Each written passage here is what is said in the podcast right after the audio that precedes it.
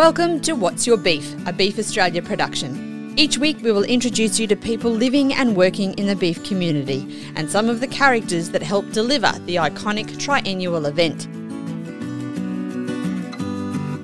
Hello and welcome to What's Your Beef. I'm Jane Cuddihy. Our industry representatives are extraordinary people.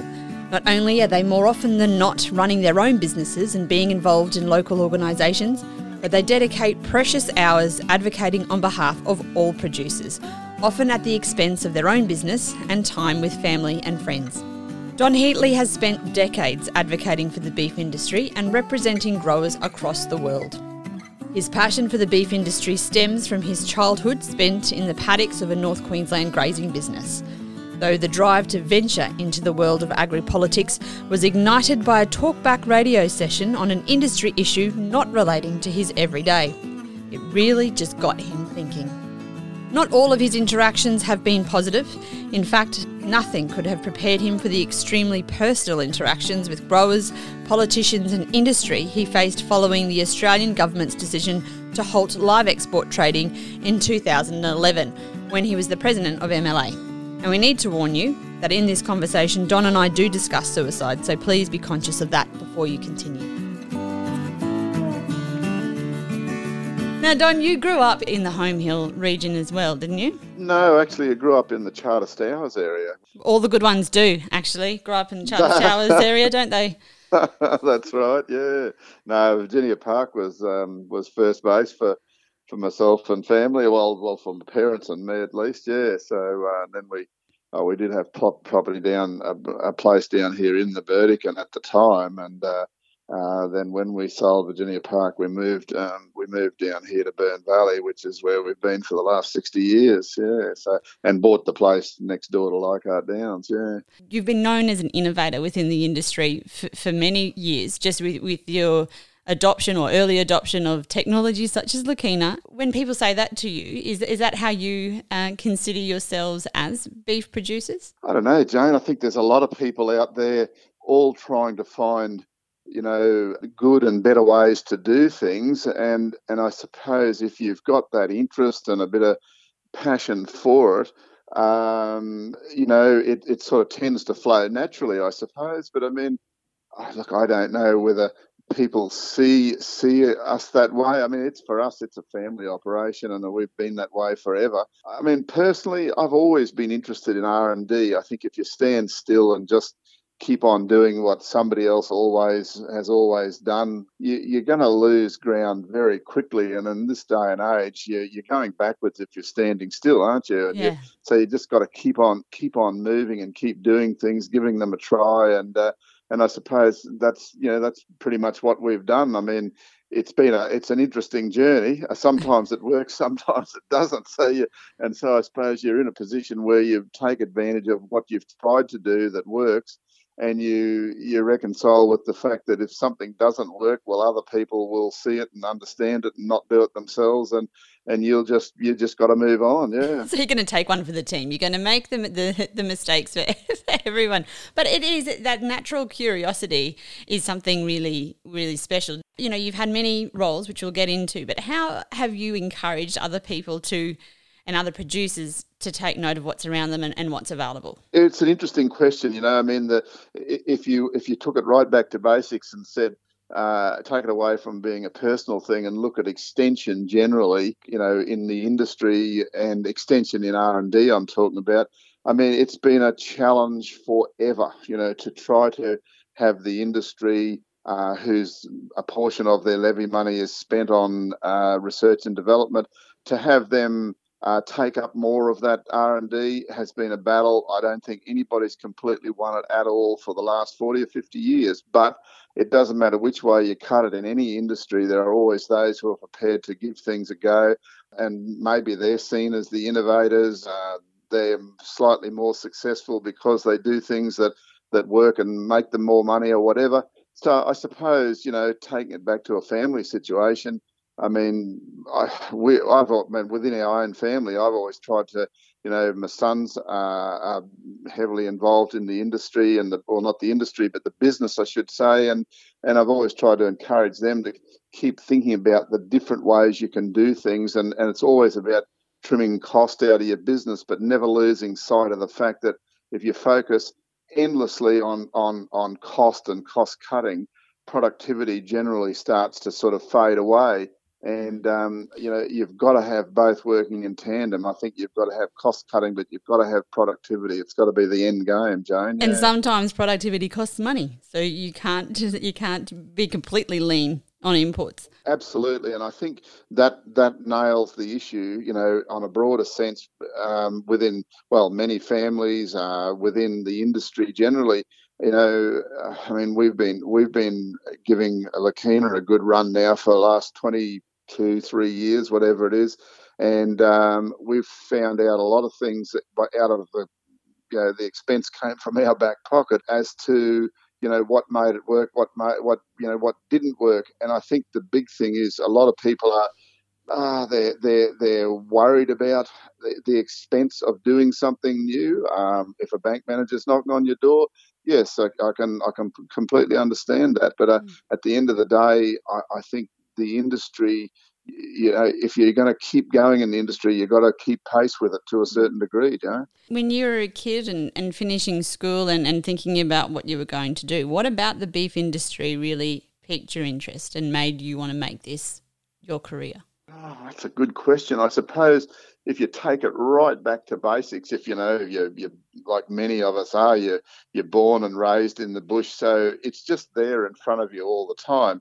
Some people take it on, some people don't for for whatever the whatever the reasons. But I mean, oh, well, I'm what am I? I'm the fifth generation of our family uh, in the industry, and I've loved every minute of it. I mean, it's been very very tough at times, and. and other times extremely rewarding. But I guess, I suppose, you know, you could you, you could get all teary-eyed and say the first the first horse your father ever gave you is something, you know, very precious in the industry, I believe. And you and it, it you know, it's it's an encouragement to be there and stay there and, and have involvement. Uh, so I suppose for me, I, I clearly remember the day. I remember the name of the horse, and uh, and and that, you know, had me interested. It had me, it, it, it was just a greater hook, I suppose. But then you get past that stage where you leave school or college, whatever, and then you start to make up your mind, is it, well, is it really for you? And I just never, ever had any doubts about it, to be frank. I loved I loved every bit of it, yeah. Well, that's yeah, that's that's a beautiful thing, really, isn't it, when you do love every bit of it. And I think, you know, you not only went forward with your own business and, you know, taking on a lot of, of different ideas and, and um, innovations within that, but also on an industry level. So when did you start and what was the catalyst for, for becoming involved in organisations such as the Cattle Council uh, and AgForce? Look, the short answer would be, Jane, we have some um, great neighbours, great friends next to us here, the Ray the Ray family. There are, you know, there are many Uh, branches of the Ray family in, in, in Queensland slash Australia, but um, Bob Ray, uh, n- not with us any longer, but he was at Kirkney when we first came to Burn Valley.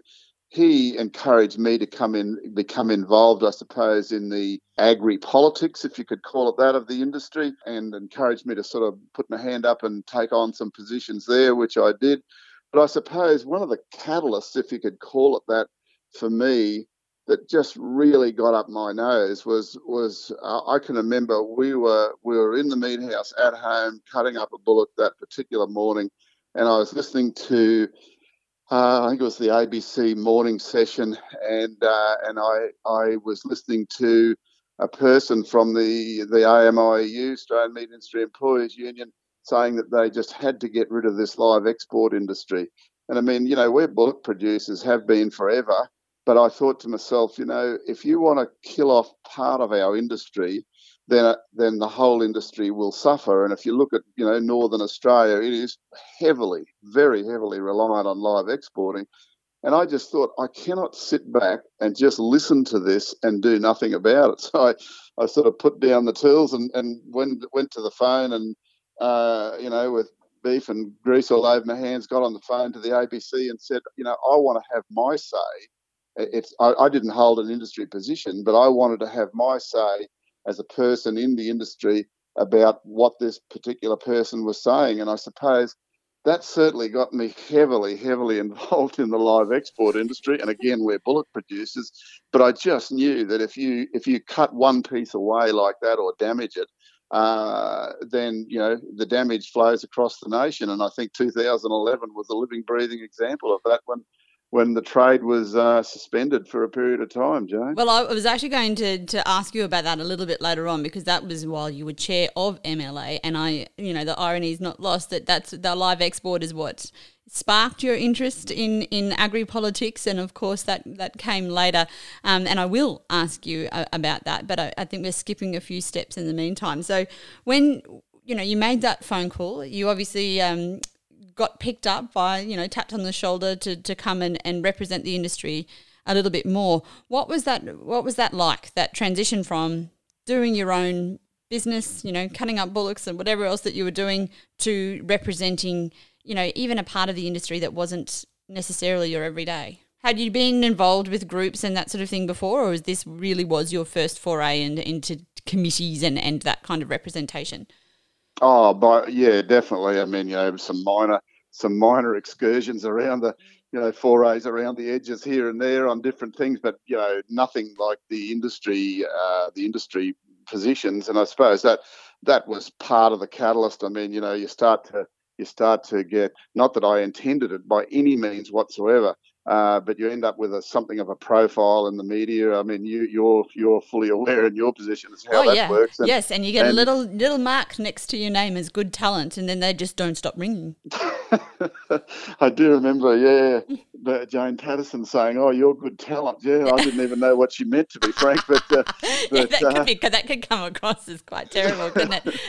yeah, but but I sort of, you know, yeah. Look, I I mean, I became involved, and I mean, it was it was. more about the, you know, the issues for the industry and all sorts of things. You know, there are there are many and varied, and they change as the years go by. But I mean, I sort of started with the our local branch of Central Northern Graziers, which was, you know, part of the one of the district associations of the old U G A at the time, and Longreach was our centre and uh, our office centre at least. And then, you know, you if you if you sort of did the right thing there, or not did the right thing, but if you got things done sufficiently well there, you were asked to go and sort of carry the mantle at the likes of the U G A State Council, and it went into Cattle Council, and um, and so yeah, and along the way you end up doing a whole host of other things, you know, that that are all involve or all revolve around issues and things that are going on in the industry at the time. So I suppose, you know, they were they were the they were the, the, the large steps, if you put it that way, Jane. And M L A is a different is a different um, you know, cattle official altogether. But um, so and then I, after Cattle Council, I was on M L A. Yeah, yeah, well, that's right. I do want to ask you a couple of things before we get to M L A, because what you just rattled through is is a lot of time. Like, it's a lot of time away from the business and your family and everything else. You have a yep. family, you run a family business. They're, you know, very significant uh, commitments anyway. How did you marry that balance, or how did that balance work when you are away from home a lot of the time with a young family um, and with, you know, your own stuff to, to continue? Well, I mean, look, it's never easy. And I suppose the thing that, you know, that I think anybody who's done it before or after me, uh, something similar, will know that you can't do it just on your own. It may feel that way at times, but but but you, you really rely very heavily on your family. And I suppose at, a, at an early stage, um, you rely very heavily on your on your family, in particular, you know, your parents, um, uh, and that it, it's a it's a heavy load doing the job yourself, because you spend so much time away uh, from home, and that's tough on your family and tough on your business. In my early stages, you know, when I left home, and I'm talking thirty, forty years ago, you know, my father was around, and, and you and you had um, and you had a lot more men on properties in those days than you do these days. Mm. And so life went on. But as as the years went by, you know, you went away, and you probably went away from home more, but you had less people at home to rely on, simply because the, you know, the cost of running a business. And so consequently, you became very adept at organising. Uh, spent a lot of time on the phone late at night, um, you know, looking after your own business, and quite a few sleepless hours doing it that way. But at the very at the end of it, the nub of it all is, Jane, you rely very heavily on family, and they, uh, you know, wives and children. My children were quite young in those days, but you know, you rely so heavily on wives uh, to just keep things ticking along for you. And oftentimes we don't we don't mention them and recognise them for the for the, um, the huge support that they uh, they give you while you're doing those particular jobs. Yeah, absolutely, and I I hear that quite often too. And I guess they have to be, your your partners do have to be on board to a degree, don't they? They have to kind of have that belief in what you're doing. Otherwise, that can get really arduous. Oh yeah, absolutely. I mean, you know, I, I've seen situations where partners of the person who is away a lot may not be particularly um fond of the idea that that's all going on, and they're they're sort of carrying the flame while you're away, and and and if they don't want to do that, you know, you yourself, the individual, is probably better off not not being away. Comes back to priorities, doesn't it? Yeah. That's right. Yeah, you can't do it without you can't do it without that support, and uh, it's just it's just so important to have it. Yeah. So now you took on uh, a role with on the M L A board, and that was, you know, you mentioned before, it is a completely different kettle of fish to your other industry roles to to date. Why? How how is it different to to the other roles? Um. Well, I, I suppose the What would you say? The key, the key word, uh, which is still, to, even to this day, is still not entirely well understood by the industry. But M L A is a research and development corporation. It is a board. Uh, well, in my case, I was on the board, and it is not an industry representative body. And many people still think it is. You know, M L A Uh, takes transaction levies from, you know, sheep, goats and cattle, and um, and and at the end of the day, people think if you're paying money, then you should have representation. The representation comes from the uh, the, or the state farm organisations, the, the Cattle Council of Australia, the, the peak bodies, the peak councils like them, whereas M L A is a board and it is there to carry out the policy of the industry. And so you find yourself in a position where, you know, it's as It's as busy as all as all hell. It's just, you know, it is really a very busy position, but it's not a representative position. And sometimes you got to step back and and and let people see that and let and explain it to them, because they think they think that's what it is, but, but it's not. As so, you say, that's that's a conversation I know I have a lot of the time, or hear a lot of the time, even now. So what's what's happened, or what hasn't happened, to to have that kind of misunderstanding for decades? Oh, I don't know, Jane, to be honest. I, I think it's always been there up to a point. There's no denying the fact that I think part of the reason is is that in, in I don't know where you start and finish, but I, I mean, let's pick a figure and say in the last ten to twenty years, maybe more like the last twenty, industry representation has changed. And it goes back to that question you asked earlier about, you know, how do things How do things work when you're away from home? I remember when I first ever started travelling a lot, you know, you always had, you know, father and, and parents and whatever, brothers, sisters, uh, manpower. The business kept on going. Nowadays, it is, and, and so representation for you, the individual, representing your industry was nowhere near as difficult.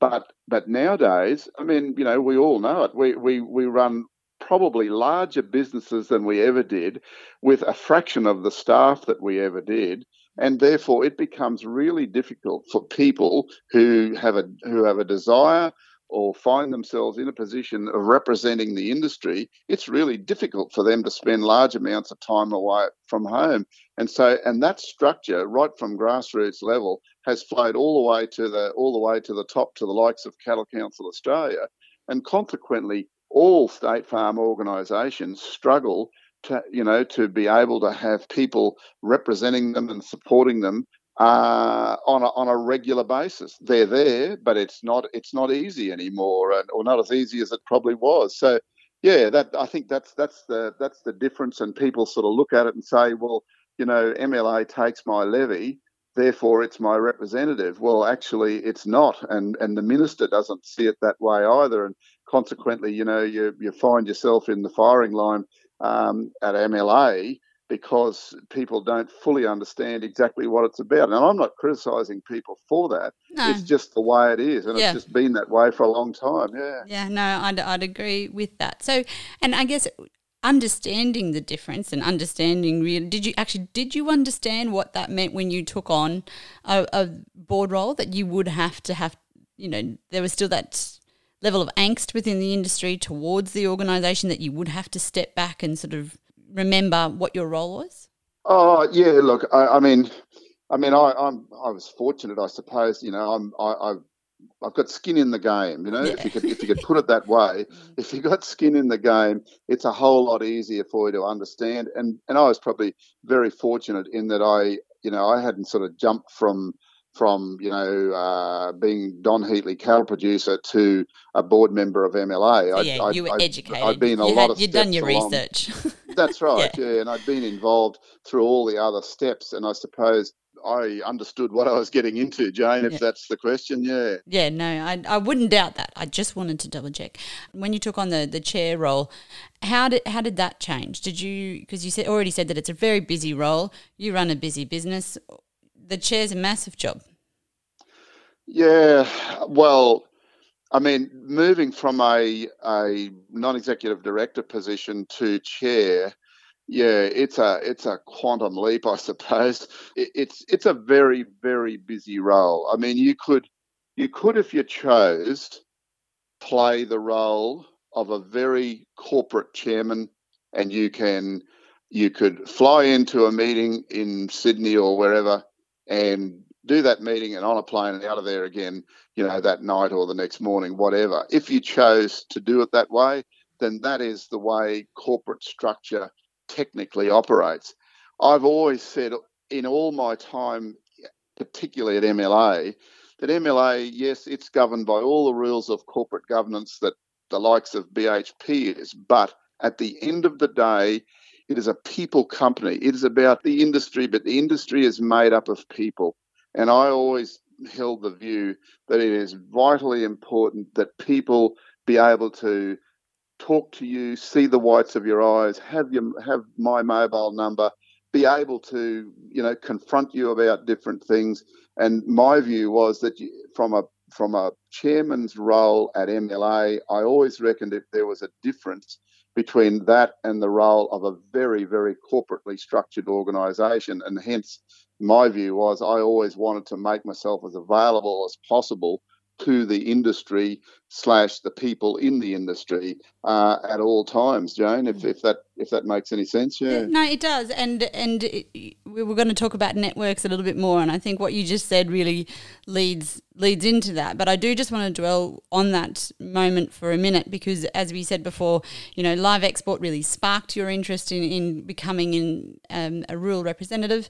And, and then, of course, the twenty eleven live export ban sparked by animal cruelty claims came as your time as chairman uh, of M L A. So can you just explain a little bit about what that event meant to you in that particular role? Well, it meant a lot of sleepless nights. Yeah, I was going to say, did you, you you wouldn't have slept. But like as you say, you're not an industry, M L A is not an industry rep- representative, but of course that's where everybody was looking for um, action. So that's yeah, no, no, and and rightly so. I mean, if you if you go right back to the the genesis, I mean the the whole the whole issue surrounded uh, animal welfare or the lack of it. Uh, M L A's M L A's you know logo was on the restraining box up there in Indonesia. Who was the first phone call when this story broke and you knew like that this was happening? Who called you first? Oh, you gosh, don't know. There were so many.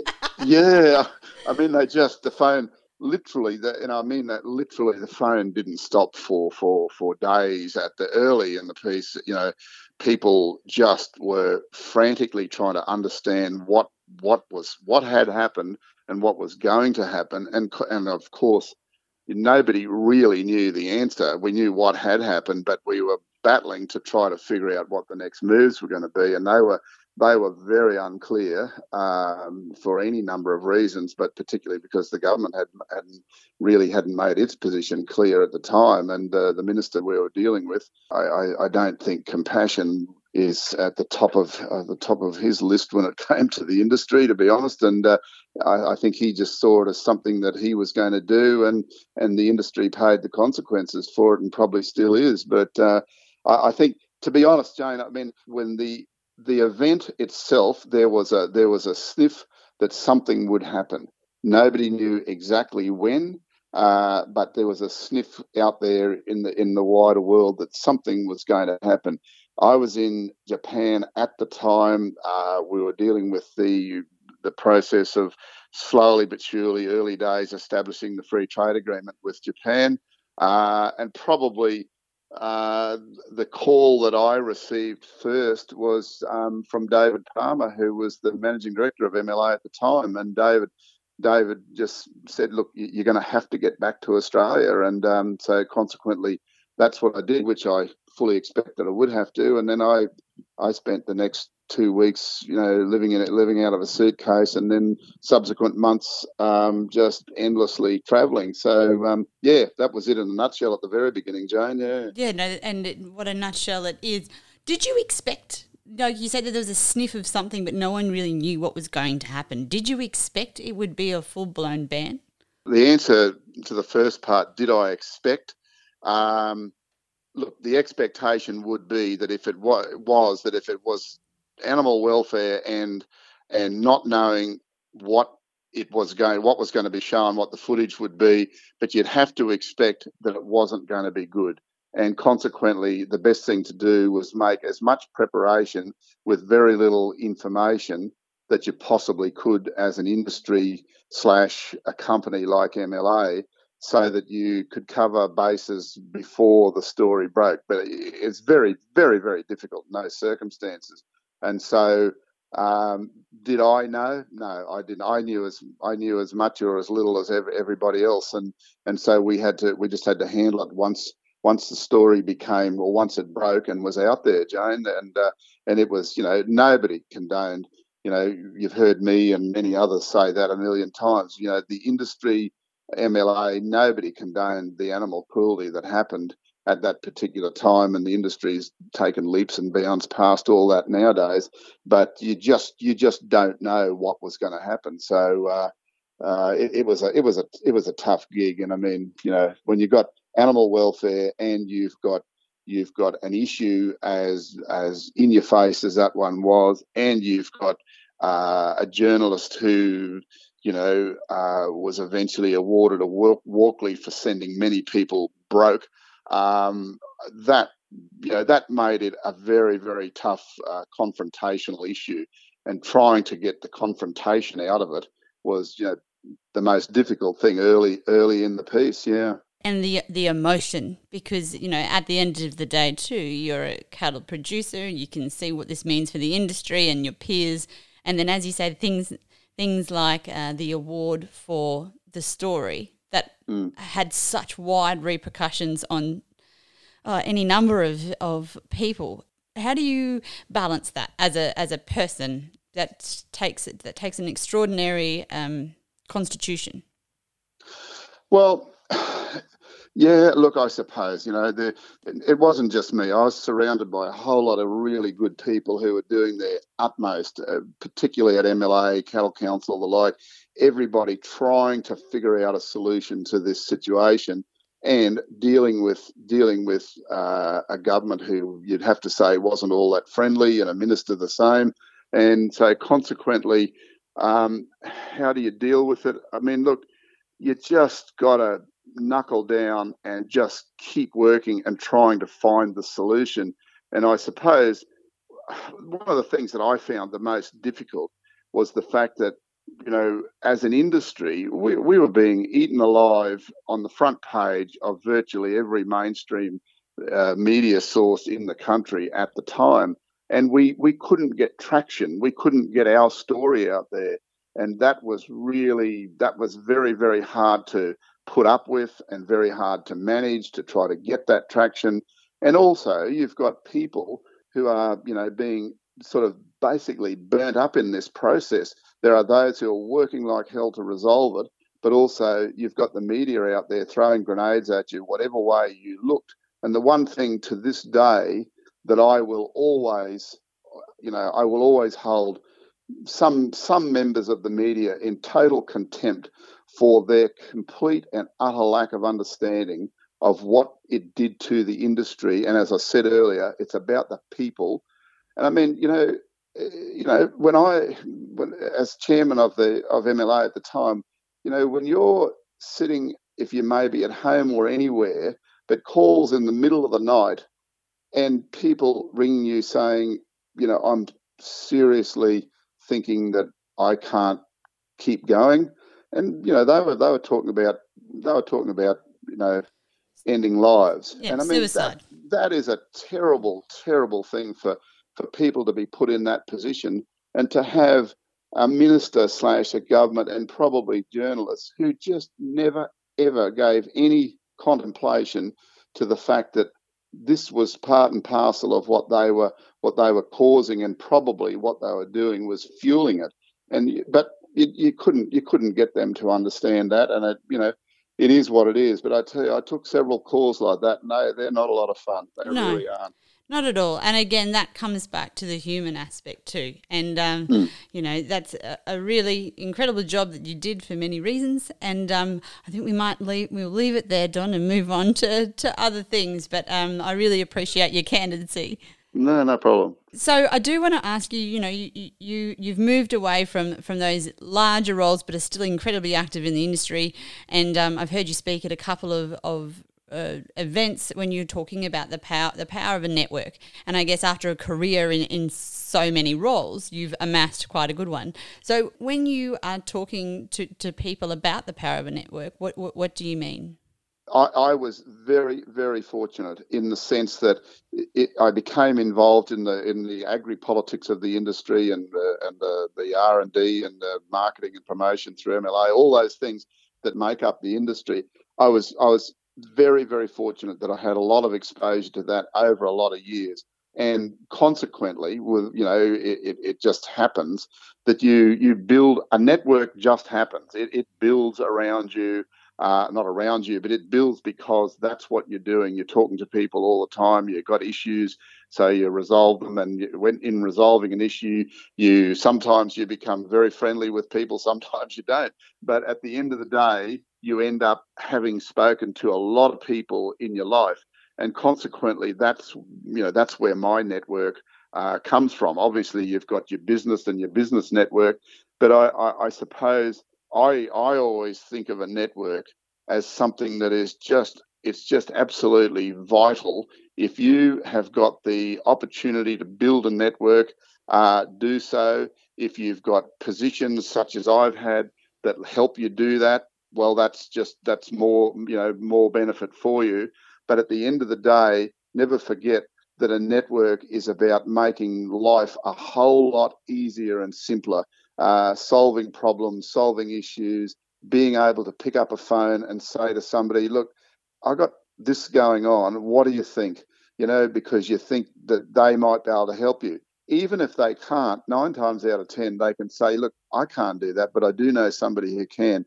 And that's the power of a network. It lets you get jobs done, problems solved, Jane. So I, ho- I hope I've described my thoughts well enough to you there. Yeah, no, absolutely. Well, so I'm always curious about this particular aspect, though, is when you, you know, are compelled to have a robust conversation with, with some people, but they might be in a role that you kind of need, you know, for either your work or, you know, that will be useful as a person in your network. How do you weigh that up when you would really love to sort of, I guess, roundabout way of asking, how do you know when to burn a bridge and when not to?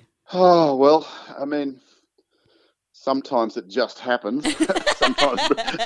Well, we are sometimes. Human after all. Aren't but I guess, you know, as as you move on and can appreciate, you know, move on in, in um, maturity, I guess, but yep. And you realise that, that, that people are so valuable in their relationships.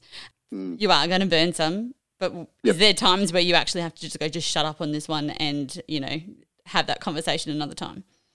Yeah, I think you're right. I mean, you know, probably two sides to it. There's the There's the there's the good side where networks or networking results in a in a good outcome for for everybody, uh, and you and they develop a, a friendship or a relationship, whatever, that is beneficial to both parties. Um, I mean, and as you mentioned earlier, there comes a time sometimes when you've got to burn a bridge, and I mean, I personally don't enjoy doing something like that, and I've tried like hell not to uh, in most cases, but I mean, now and then you've just got to you've just got to throw the grenade in the room and get something finished and done and out of the road, uh, hopefully for the better.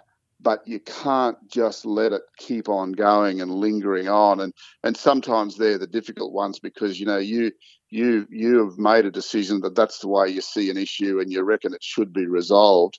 Um, that, you know, you you got to be very confident in yourself, which some people are, to just throw the grenade in and say, I don't care, this has got to, this has got to be fixed or it's got to be stopped or whatever.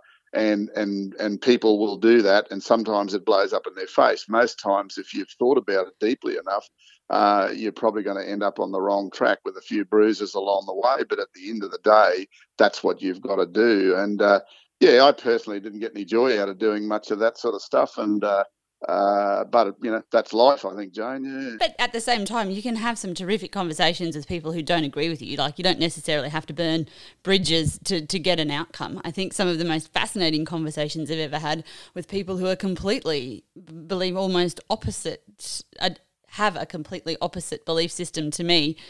And it's not necessarily that you change the way that each other think, but you give um, an insight into to how into why. And I love those conversations. You don't necessarily oh, have to blow them up.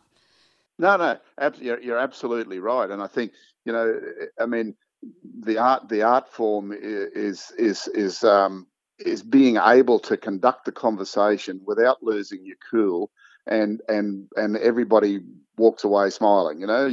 you you still don't like the result, you still don't may not like the person, uh, but at the end of the day, you respect their position because they're representing themselves or a whole group of other people, and and and they're being either paid to do it or voluntarily, like many of us have. And you and you've got to respect that position because uh, it's not necessarily their personal position. It's the position of a group of people, whatever. And, uh, yeah, I mean, I think I think the most dangerous thing you can ever do when you go into various representational positions is is to think that when somebody challenges you, they they are challenging you personally. They're actually not. They're challenging your issue or your or your thought process or whatever. And and so consequently, when you when you get all hot under the collar because somebody throws the gauntlet down right in front of you, you've lost already. You, mm. you, you've lost. You've got to be able to manage and understand the fact that it's about the issue, not the person, which is, you know, it's a pretty old, old saying. And and so if important. you can do that, you're, you're yeah. better off. Everybody's better off, to be frank. Yeah, yeah, yeah. That's right. When you look around at, at the various leaders, um, I guess in agri-politics I'm talking and, and industry groups at the moment, what's What's your hope for them? Like, there's lots of issues being kicked around. As you say, you know, not as many people are putting their hands up because of basically time and their own businesses. How do you see the future of some of these um, agri-political leadership roles? I don't see them getting any easier than they ever have been, Jane. Uh, one of the big issues, I, I, I'm only repeating myself, is having people with enough time to put their hand up and, and take on these these roles and challenges um, is is difficult then, but not as much so. Uh, when I say then, it's back when I got it first became involved, and then, but it's more so now. I, I think sometimes you you got to take a really collective. The industry needs to take a collective position, step back from the sort of the the the, the front of the fire, and say, you know, are we? Are we, as our agri-political representative structure, is it functional? Is it is it as good as it could be? Should we be doing something totally different? And I mean, one of the things that I often thought about, and it, it just comes comes because of, of the travel. Um, and again, M L A is not a representative body, but when I was traveling with M L A, the U S, um, you know, they have a number of conferences each year. uh, one in particular, the International Livestock Conference in Denver. Don't know whether it still runs or not, but anyhow, it, it was pretty important. And the thing that I always learnt from that, and then being at the M L A office in Washington, uh, in D C, was that the North American Cattlemen's Beef Association always used to take on uh, their political representation in a slightly different way, or their lobbying, if you could call it that, more so, because they often and virtually always had a representative uh, slash a lobbyist roaming around on the hill in in the seat of power in, in Washington, D C. And it was that person knew, understood, had writing instructions from their, their the N C B A, and they would, they would it would be five minutes around the coffee pot with Senator so-and-so and a one-second conversation in a lift with somebody else, and, and a dinner here, and, and a sitting beside somebody, a representative or political representative on a plane somewhere. And that that was a, a regular part of the way they used to used to engage, I suppose, in a political sense. And I've often thought, you know, whether or not we should do more of that in Australia. Our biggest dilemma is we're, we're only a population of, you know, I think we're about what, twenty-four million, twenty-four and a half million, something like that now. And I mean, you know, you look at the American situation, it is totally different. It's sort of ten times that. And so consequently, just having the sheer human uh, manpower, the grunt to, to sort of get all these things done is just not necessarily sitting there in front of us. But uh, I sometimes wonder whether we need to step back, have a really good look and say, you know, uh, is our representative situation, uh, or is it, is it too complicated? Um, you know, what do we do? Should we look at another model? Um, anyhow, I, I'm not saying that's what we, we must do. I'm just saying I've seen a few others, and sometimes you, you ask yourself the question, well, should we have a good look at that? Yeah. Well, and I think what you're suggesting too is maybe be a bit more proactive than what we are. Like as an industry, as a beef industry, we, we can be quite reactive and wait for, for issues to, to pop up, and then, you know, struggle, as you were talking about with the live export before, struggle to get your story across. Whereas some of those relationships, if they were built in the off season, uh, and we're doing more proactive storytelling or, or um, you know, promotion, maybe the, the, the bad issues wouldn't be so bad. Yeah, yeah, no, you're right. And I mean, look, you know, technically speaking, if you look from the N F F, the National Farmers Federation, I think Fiona Simpson does a, a, an amazing job where she is. But Fiona's got a business to run, and um, she and her husband are, are, are producers, you know, on the Liverpool Plains. I mean, they're, they're as busy as anybody else is. And at the end of the day, you've got all the other organisations. Um, you know, an N F F overarching, you've got M L A as an R and D corporation, but you've then got the peak councils, sheep, cattle, goats, et cetera. Um, and there's a lot of people bobbing up in front of ministers all the time with different issues. And and I, I'm not saying, you know, I've got the formula right. I'm just saying that sometimes having one person, or maybe one or two, whatever it might need, in front regularly in front of the people that we are trying to influence on a very regular basis, that may be more beneficial for us. Mm-hmm. And I don't I don't underestimate or criticise the work uh, that many people in the industry do. They they do an enormous role. Been there, done that myself. And exactly. It takes a lot of time and dedication. Sometimes, though, you just got to say, should the should we tweak the model, I suppose, is probably what I'm really driving at, uh, Jane. Yeah. yeah. And that's that's very healthy. To, to be thinking along those lines. Um, mm, mm. Don Heatley, we I think I've taken up enough of your time today, but it's been um, an absolute delight to speak to you. Thank you very much. What is your favourite cut of beef to cook on uh, just an everyday weeknight? I don't want fancy. I want, you know, something that you would cook for your family on a on an average weeknight. If I if I had uh, my choice, it would be a rump. Mm-hmm.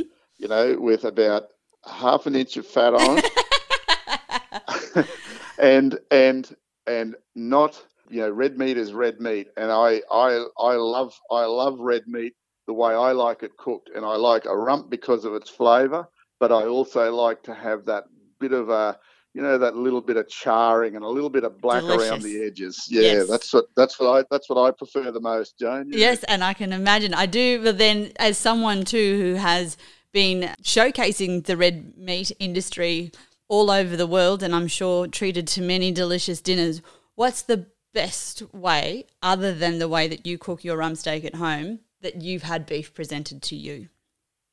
I, I think I would probably say in Japan and, and Korea, where if you take a cut that sometimes in Australia we regard it, well, not so much anymore these days, but once upon a time, if you take brisket, and the way Uh, Japan and Korea, and there are other Asian countries do the same, but those come to mind because we've got such a relationship with them. And the the likes of, you know, the the shabu shabu, or that or that very thin sliced, uh, and it's almost a barbecue, you know, that that barbecue method of cooking, but not the way not the way our barbecues are. Much smaller, centre of the table, uh, quick quick turning of the beef. High heat. Uh, I just I just. That is just the most magnificent flavour that you can that you can have in beef. And there we are with a what used to be a secondary cut. It's, it's you know it's a wonderful it's a wonderful cut of beef. And yeah, I, I loved it. I loved it that way in those two countries, to be honest. Uh, perfect. Well, I don't think there's actually not really anything like a secondary cut any anymore. I, I've never been. I think I'm still very upset about the cost of oxtail. I feel like that was. Well, I mean, you know, the, the living, breathing example is if you go go to the sheep, the sheep meat industry, where nowadays, uh, you know, shanks and uh, the likes of, well, lamb shanks, call them that. And I mean, you know, once upon a time, you'd, you'd throw them to the dogs, didn't you? You know, yeah, exactly. It was just it was dog tucker on the day that you, you cut the you cut the sheep up, or. Or cut up a beast, whatever. I mean, nowadays they're the most magnificent. They're the most magnificent eating experience where, you know, you can pay forty dollars plus um, to sit in a restaurant and eat a eat a plate like that. Once upon a time, the dogs were happy to have it. It's just uh, incredible. Unfortunately, everyone's just learnt to cook, perhaps. That's yeah, yeah. Well, I'm going to take the credit and say that M L A had a big part in that, Jane. Okay, yeah. well, well done, Don. You can take that one on. Nothing to do with MasterChef. It was all M L A. Um, Look, it was lovely to talk to you today. Thank you so much, and uh, we'll see you at Beef twenty-four. No worries. Thanks, Jane.